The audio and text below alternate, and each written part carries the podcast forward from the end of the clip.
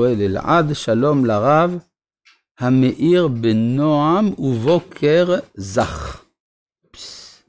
מדוע בפרק ט"ז, פסוק כ"א, השם אומר למשה ולאהרון, ייבדלו מתוך העדה, ואילו בפרק י"ז, פסוק י', השם אומר להם, הרומו מתוך העדה. מה ההבדל במשמעות בהתייחס לסיטואציה? תודה רבה.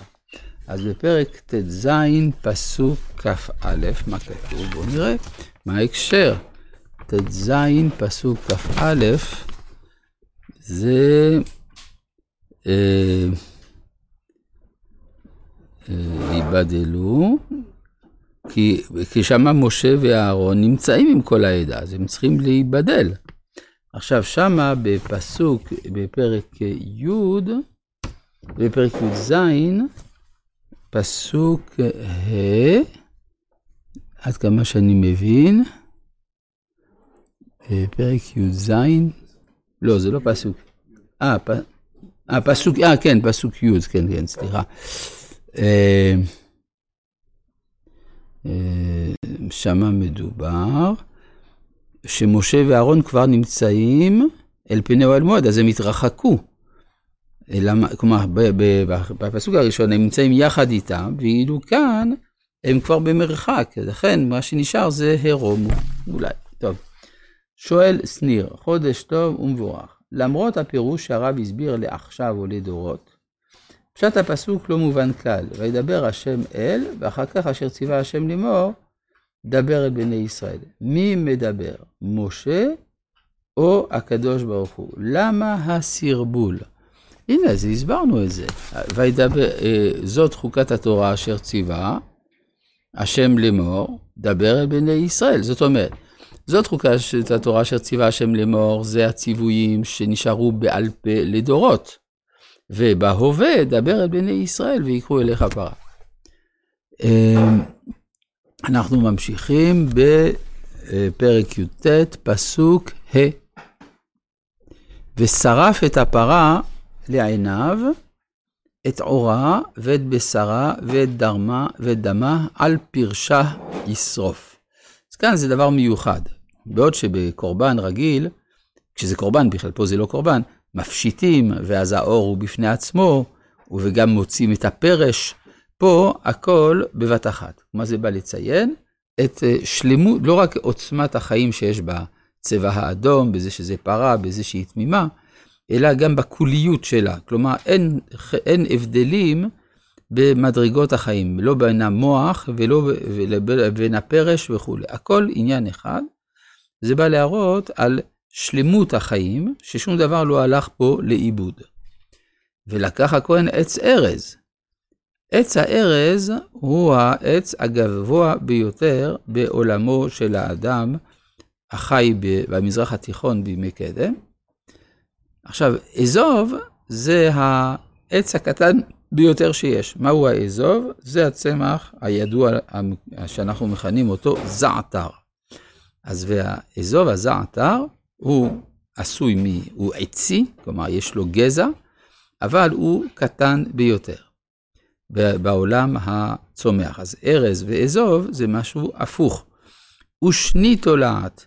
שני תולעת זה, אה, זה צמר צבוע על ידי תולעת שני. התולעת זה בדיוק ההפך של הפרה. זה בעוד שהפרה היא הבעל חיים הגדול ביותר, התולעת היא בעל החיים הקטן ביותר, וגם הוא אדום. כן, כלומר, הבעל חיים הזה גם הוא אדום, כמו הפרה האדומה. אז מה זה בא לומר? זה הקצוות של החיים. הקצוות של החיים הבוטניים והקצוות של החיים הביולוגיים, והשליך אל תוך שרפת הפרה. כלומר, כל זה נשרף ביחד. אז מה הדבר הזה בא לציין? הוא בא לציין את המוות. כלומר, שיא החיים, שהופך להיות שיא המוות. הרי אפר, לעומת עפר, מציין דבר שאינו בר גיבול. לא נשאר, לא רק שלא נשאר הרבה, אלא שזה דבר שאין בו אחדות בכלל, יש פירוד. אף אל תוך שרפת הפרה, וכיבס בגדיו הכהן, ורחץ בשרו במים, ואחר יבוא אל המחנה, וטמא הכהן עד הערב. מה מטמא אותו? המפגש עם אובדן החיים. נכון שאם אדם שורף פרה, סתם פרה, הוא לא נטמע, כן? פרה לא מטמאת. אבל, אלא אם כן היא נבלה, אבל במקרה הזה היא שחוטה. אז הוא לא היה אמור להיות טמא, אבל הוא נטמע בגלל שכאן הוא נפגש עם האובדן היותר גדול של עוצמת החיים היותר גדולה. מה?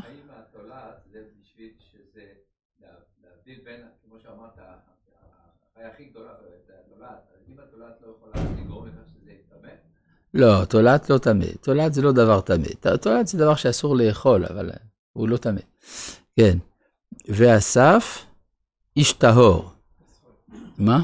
אה, סליחה. והשורף אותה, סליחה, סליחה. אה, והשורף אותה, יכבס בגדיו במים ורחז בבשרו במים וטמא דר. כלומר, שני הדברים האלה. כן, שניהם מאותה הסיבה. ואסף איש טהור את אפר הפרה, והניח מחוץ למחנה במקום טהור. והייתה לעדת בני ישראל למשמרת לימי נידה, חטאתי. מה פירוש נידה?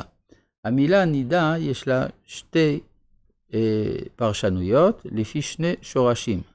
או מלשון נידוי, מה שמרחיקים, למשל האישה הנידה היא מרוחקת מן המגע, לשון נדד, כן, נון דלת דלת, ויש נידה, מה שמזים אותו, לידות. ואז הנון בעצם היא מעין נפעל, דבר שמיידים אותו, או מזים אותו, ד' וז' מתחלפות זו בזו, אז פה מי נידה, מים שעתידים להזות אותם. ואז פה זה למי נידה, להזיה. וכיבס האוסף את אפר הפרה את בגדיו, וטמא עד הערב, והייתה לבני ישראל לגר הגר בתוכם לחוקת עולם. אז מה זה אומר? שהדבר שבא לטהר הוא המטמא בעשייתו. זה כמו שלמשל, אישה יולדת, היא נותנת חיים, והיא עצמה נטמאת. למה היא טמאה? בגלל שחיים שהיו בקרבה, עזבו אותה. אז עכשיו אין, אותם החי, אותה חיות שהייתה שם, נמצאת בחוץ, ולכן היא נשארת בטומאתה. אותו דבר, כל אלה שמתעסקים בייצור המנגנון שיאפשר את הופעת, את, את, את הטהרה מטומאת המת, הם בעצמם נטמעים. הדבר הזה הוא הגיוני. רגילים לומר שזה לא הגיוני שהיא מטהרת את הטמאים או מטמאת את הטהורים, אבל לכאורה זה מאוד מאוד מובן. כן, והייתה אה, לבני ישראל להגיע לתוכם לחוקת עולם, שמה? מהי חוקת העולם? הנוגע באמת לכל נפש אדם וטמא שבעת ימים. אז זאת אומרת, מה, מה זה קשור? למה אדם שנוגע באמת לכל נפש אדם נטמע שבעת ימים? פשוט, הטומאה של המוות היא ההפך של הבריאה. הבריאה זה הופעת החיים, המוות זה אובדן החיים. אז אם בשביל להופיע את החיים צריך שבעת ימי בראשית, אז הטומאה היא מתפשטת, היא מתפשטת בצורה הקיצונית ביותר על כל אה, מה שנברא, ולכן הטומאה היא שבעת ימים. הוא יתחתבו. ביום השלישי וביום השביעי יטהר. למה שלישי ושביעי? מה יש ביום השלישי? יום השלישי זה סיום הבריאה. ויום השביעי זה גם סיום הבריאה. לפי מה שלמדנו בפרשת בראשית, שלושת הימים הראשונים של הבריאה הם סטטיים, יש שם אור, ואחר כך רקיע וים, ואחרי זה אה, יבשה וצומח, וכל זה סטטי. אחר כך יש לנו אור בתנועה, המאורות, ואחר כך הים והרקיע מתמלאים בחיות של דגים ועופות, ובסוף יש, האדמה הופכת לאדם והצומח לחי. אז כך שזה אותו הדבר, עם הבדל אחד, שזה בתנועה וזה לא בתנועה. זה עולם סטטי וזה עולם דינמי, ובסוף העולם הדינמי מגיעים גם אל מטרה, אל היום השביעי. לכן, כשמטהרים, חוזרים להזיה ביום השלישי וביום השביעי, כדי לחזור אל המבנה החיובי של בריאת העולם, שבנוי משני חלקים, עד היום השלישי ועד היום השביעי. ואם לא יתחטא ביום השלישי וביום השביעי, לא יטהר, כך אה, מבואר. רבי חנניה בן הקשיא אומר,